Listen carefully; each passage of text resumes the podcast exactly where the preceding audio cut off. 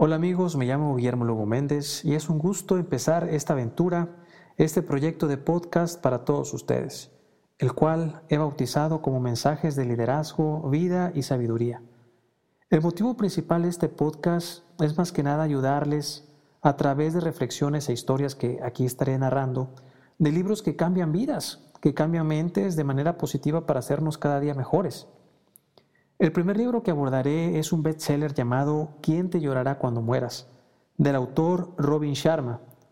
Es un autor canadiense, abogado, quien actualmente es coach de liderazgo y ha viajado por todas partes del mundo y ha publicado su libro más famoso que es El monje que vendió su Ferrari en dos idiomas diferentes. ¿Por qué escogí el libro de ¿Quién te llorará cuando te mueras? Porque es un libro que contiene mensajes muy poderosos, sabios y potentes que nos harán reflexionar y tomar mejores decisiones en la vida. En conclusión, mensajes realmente transformadores. Sin mayor preámbulo, comenzamos. La lección número uno dice, descubre tu vocación. Cuando era niño mi padre me dijo algo que nunca olvidaré. Hijo, cuando naciste, llorabas mientras el mundo se regocijaba. Vive la vida de manera que cuando mueras, el mundo llore mientras tú te regocijas. Vivimos en una época en la que se ha olvidado cuál es el sentido de la vida. Podemos llevar fácilmente a una persona a la luna y sin embargo nos cuesta un gran esfuerzo cruzar la calle para dar la bienvenida a un nuevo vecino. Podemos lanzar un misil a otro extremo del mundo con precisión milimétrica y nos cuesta concertar una cita con nuestros propios hijos para ir a la biblioteca. Tenemos correo electrónico, fax, teléfonos móviles para conectarnos y sin embargo en ninguna otra época hemos estado los seres humanos tan aislados unos de otros. Hago una pausa para hacer esta reflexión. El autor con esos mensajes nos está diciendo que Hoy día vivimos completamente automatizados, señores. Nos las pasamos pegados a los celulares, a las famosas redes sociales, Facebook, Twitter, Instagram, WhatsApp, y no hacemos caso realmente a lo que verdad importa. Finalmente el autor dice, hemos perdido el contacto con nuestra humanidad.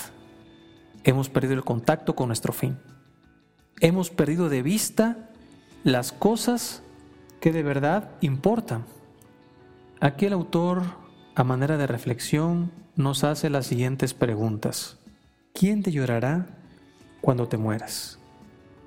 ¿Qué efecto tendrá tu vida en las generaciones venideras? Y finalmente, ¿qué legado dejarás cuando exhales tu último respiro? Son preguntas realmente que a uno lo ponen a reflexionar y a pensar si lo que has hecho de tu vida hasta ahora es importante o no, si es relevante o no. No tan solo para ti, sino para los que te rodean. El autor nos anima, el autor nos incita a preguntarnos cómo podemos darle un mayor significado a nuestras vidas, cómo podemos realizar contribuciones duraderas a través de nuestros trabajos, cómo podemos simplificar las cosas para poder disfrutar del viaje de la vida antes de que sea demasiado tarde? Y nos contesta con la siguiente respuesta. Encuentra tu vocación. El autor cree firmemente que todos tenemos talentos especiales, que solo esperan un propósito que valga la pena para manifestarse, que todos los seres humanos hemos venido al mundo con un propósito determinado, con algún noble objetivo que nos permitirá manifestarnos al máximo nuestro potencial humano al tiempo que añadimos valor a las vidas de las personas que nos rodean. Encontrar nuestra vocación simplemente significa que necesitamos aportar más de nosotros mismos a nuestro trabajo y concentrarnos en aquello que hacemos mejor.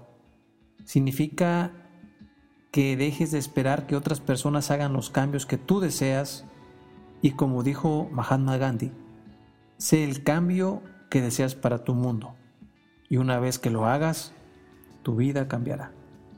Espero de todo corazón que esta primera lectura nos haya hecho reflexionar nuestro para qué, nuestra vocación. Asimismo, nos haya hecho reflexionar en que debemos de tomar acción y mejores decisiones que hagan de nuestra vida algo más importante. Es decir, que dediquemos el tiempo realmente a lo que más importa de nuestras vidas. En mi caso es mi familia, ¿verdad? Mis seres queridos. Es lo más importante. Tratar de dedicarle el tiempo a las personas que realmente vale la pena y no a personas que no le dejan a uno nada bueno y que son tóxicas en nuestras vidas. Me gustaría recibir sus comentarios y si les ha gustado este primer podcast, por favor compártanlo con sus amistades, con sus familiares, con sus seres queridos, a manera de que también reciban este mensaje.